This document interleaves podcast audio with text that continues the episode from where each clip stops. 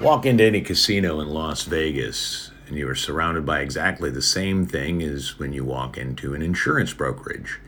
The surfaces look completely different, but underneath are a cluster of Microsoft computers. Every slot machine is nothing more than a P C, and like every P C ever built, is subject to the shit coding that causes them to crash on a semi-regular basis. All it takes is one brief outage of power, a moment of awkward source code, or some random magic to fuck the entire room up. These machines freeze up during bonus rounds, they misread dollar amounts, they routinely restart without warning. For a seasoned player, the jackpot is not the goal. A jackpot occurs when one wins more than twelve hundred dollars on a single bet and results in the machine stopping, a hand pay initiated, and the money is then taxed by the state. Now, the goal for the seasoned gambler is to win up to one thousand one hundred ninety-nine dollars and avoid the hand pay and thus taxes. Do this for enough bets, and one can rack up sizable payouts, sans government bite. Once in a while, when the machine freezes up, the result is a cancel credits, a hand pay, but without the Title thirty-one requirements or any tax documents to sign and collect. Whether it's a jackpot or a cancel credit, the slot machine rings out a loud musical clarion, signaling to all around that someone has made some money, so you better keep gambling so you can too. It was a typical Tuesday night in Pandemic Alley, Nevada, and the casino was about half full. The cocktail waitress on shift had her hands full as Californians, unwilling to sit idly by in their lockdown state, flooded Vegas with unemployment money and shitty behavior. I was standing near the cage, the cashier's cage for the uncasinoed, when my main banker calls me in. A guest has printed out her payout voucher, but it wouldn't read in the A T M. The banker couldn't get it to read on her computer. It was a valid ticket for one hundred sixty-four dollars and seven cents, but there was no way to validate it for the books. Two more guests come up with the same issue, then three more. I pop out, give the grow, now growing crowd a hand in the air and a nod indicating that I was on the case. An Asian woman, well past her expiration date, flags me down. Same problem. I take a look at her Game King screen. On the smaller screen is a notification, Game Link down. Oh, shit. I call I T, let them know. Turns out the entire system is down, which means they can play, but they can't get cash from their vouchers unless we process them manually. So we start process- processing them by hand in the cage. Suddenly, the joyous music of a hand pay winds up to high volume. I speed walk over, and I am in awe at the amount the guest has won. one dollar and thirteen cents. Before my mind can figure that out, another machine sounds off. I check that one, thirty-five dollars and eighty-five, eighty-seven cents. But three more jackpot alarms, three more cancel credits, and now, with good reason and through no fault of their own, everyone wants their money, like right now, like the bank run in Bedford Falls. It takes two to process a cancel credit, the cocktail waitress and the manager on duty. I immediately locate her and snag her card. What's your passcode? And I tell her to drop off the drinks on her tray and then meet me at the slot room. Four more joyous tunes of jackpot merriment, and now the casino floor sounds like a merry-go-round from a Clive Barker novel. I stop. I take a long breath and check out the room. I make note of the now ten people in line at the cage trying to get their cash from machines that are actually printing out vouchers, and the now twelve cancel credits going. I turn, I start processing. The waitress comes over to see three payout slips for pennies and asks, "What is this all about?" Hand pay hell.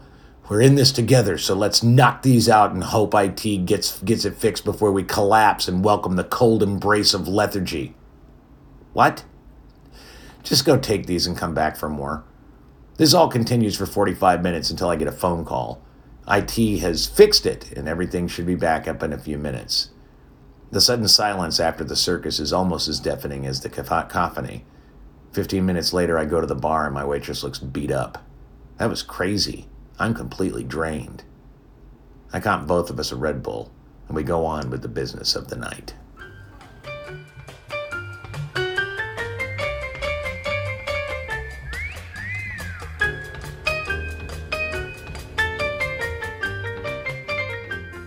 Garrett Stevens started building Circa Resort and Casino on Fremont Street long before the coronavirus and our collective governments took the economy into its current death spiral. With the massive investment underway, the one point two five million square foot state-of-the-art complex is the first Las Vegas casino resort built from the ground up in four decades.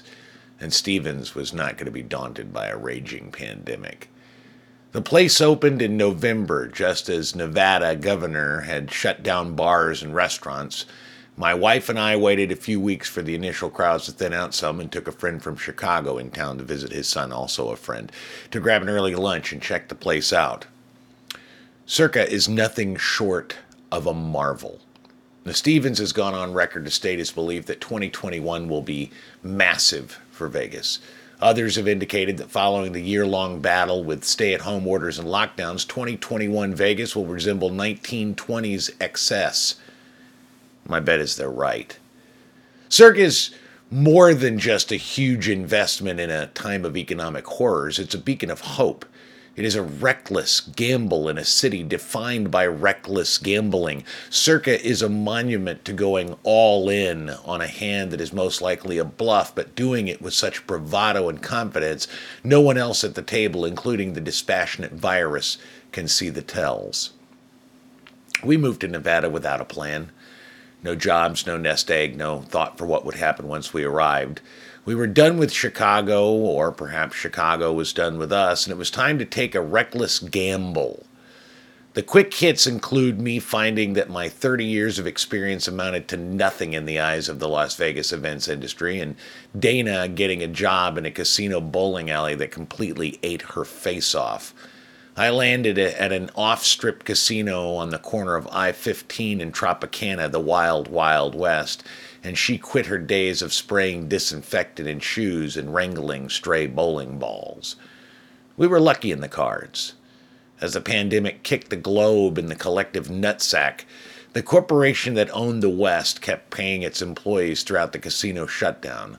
I watched hundreds of thousands of people in this hospitality industry get laid off and furloughed, while station casinos made sure I received a check every two weeks. I still came into work every day, but the job was limited to cleaning things that hadn't been cleaned in years and making sure the place wasn't ransacked during the shutdown. Just prior to the coming apocalypse, I'd been looking for different work. Casinos a strange life, and my job was to keep those with just barely enough money for cigarettes to keep playing. It didn't exactly scar me, but it created a large bruise on my sense of humanity that I couldn't shake. The pandemic stopped the search. Being risky is one thing. Being risky during an historic and near-total economic maelstrom borders on stupid, unless you're Derek Stevens. In twenty sixteen, I wrote this. You want to go out there and change worlds, or at least your own, then you need to be bold enough to fail big, to suck with gusto, to blow it big enough that you consider leaving the state in order to escape the ridicule and shame. Do it big or stay in bed, baby. Only those badass enough to look like a complete fucking moron will ever rise to the heights of glory. The Hail Mary pass, the last-ditch effort, the impossible plan. Play it safe and get safe results. And aside from seat belts and bike helmets, safe never really makes a dent. It was true then, it's true now.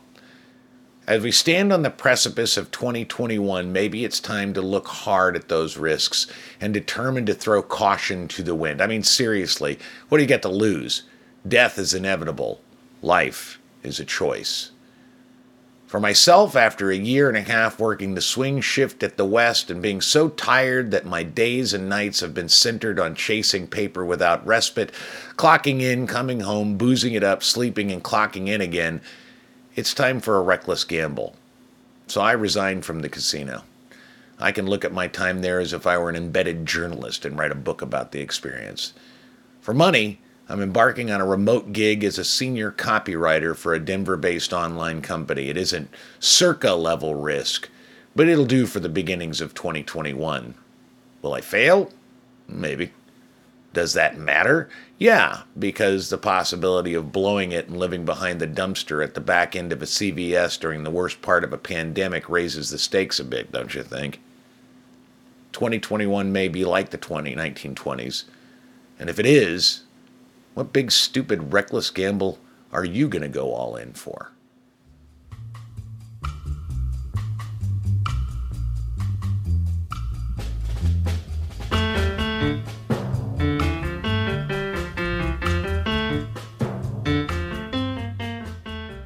once went to a nerd party that required everyone to dress as and pretend to be vampires. A loft apartment on the west side of Chicago filled with doughy, overweight men and women cosplaying this entire code of conduct while drinking wine coolers and eating from buckets of Cheetos. The only signal I remember was the one I used for most of the night, crossing my arms across my chest, indicated to the rest of the Nosferatu that I was invisible, and thus they pretended, pretended not to see me. I've never truly understood the fascination with this sort of thing, this dress up as someone cooler or sexier than you are and join a gang of sorts kind of thing. I've never wanted to be anyone but myself, although I was a stage actor for some time, so I suppose I sort of understand. Not to be disparaging of cosplayers, but in the brief time I spent involved in Renaissance fairs, the type of person who gravitates toward non-paid dress-up are generally looking for some sort of escape from a life that isn't measuring up to promised expectations. When I was in high school, a friend of mine convinced me to go to the Wichita Ren Fair for an afternoon.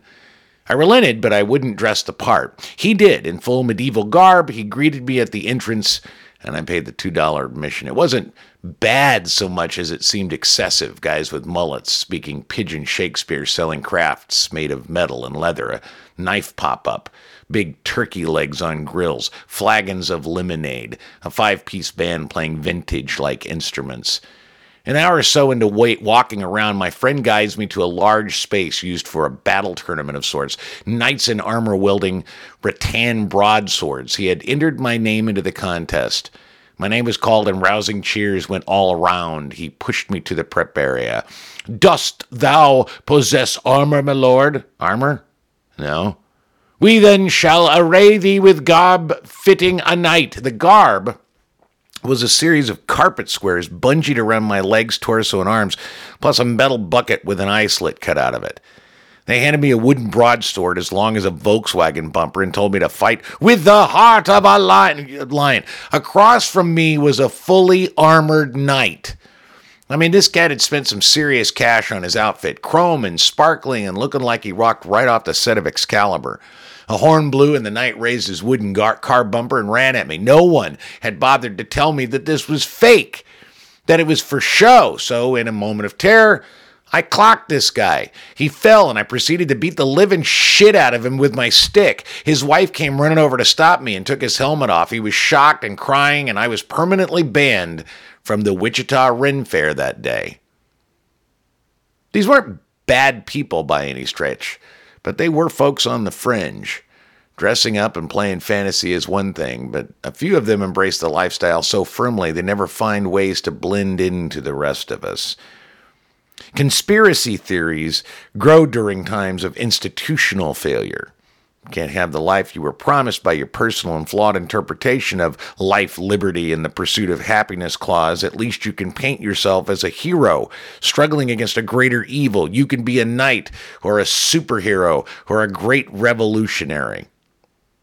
So which is more plausible? An evil, all-knowing cabal of pedophiles embedded into all facets of government, secretly infiltrating and bringing down America, and only a formal rea- former reality T V star botched real estate mogul can stop them?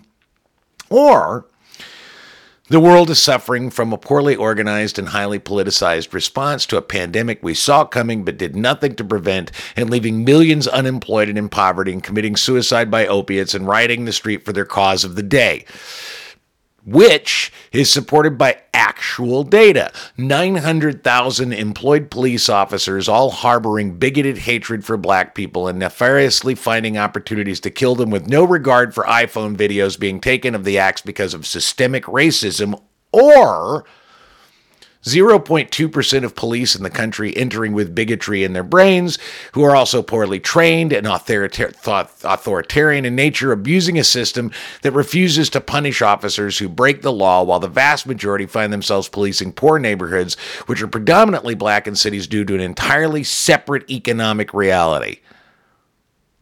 Who's nuttier? The dude who fully believes that Trump actually won the election in twenty twenty, but a dark force that includes voters, Republican legislators, Republican governors, postal workers, a dead Latin American dictator, the Republican Attorney General, and Joe Biden conspired to steal it from it, from him, Or the guy who understands that there are certainly a few mistakes made when tabulating the votes of one hundred sixty million people, yet the overwhelming end of the vote was a clear Biden victory. Yes, I am a believer too. I believe that both extremes are equally lunatic. I believe that the woke are just as batshit crazy as the Proud Boys. I believe that Scientologists and flat earthers and critical race theorists and Baptists are all on the same platform of nutters. I believe that these zealots for specific theories that have almost zero basis in reality are ideological cosplayers, dressing up as the heroes struggling against a great evil they have conjured, like a guy in a suit of armor who works as a barista during the week. I do not recommend we take them too seriously, because ultimately that gets you banned from the Wichita Ren Fair permanently.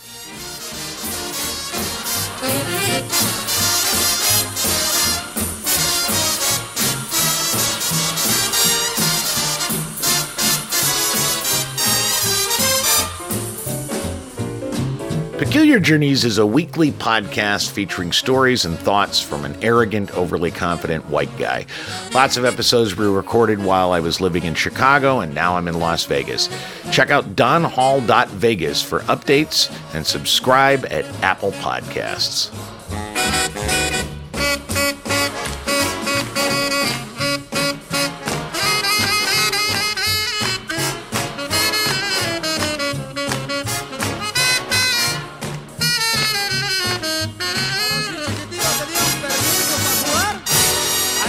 Compadre, bueno, pues vuela, pero me vas a ganar feo, man.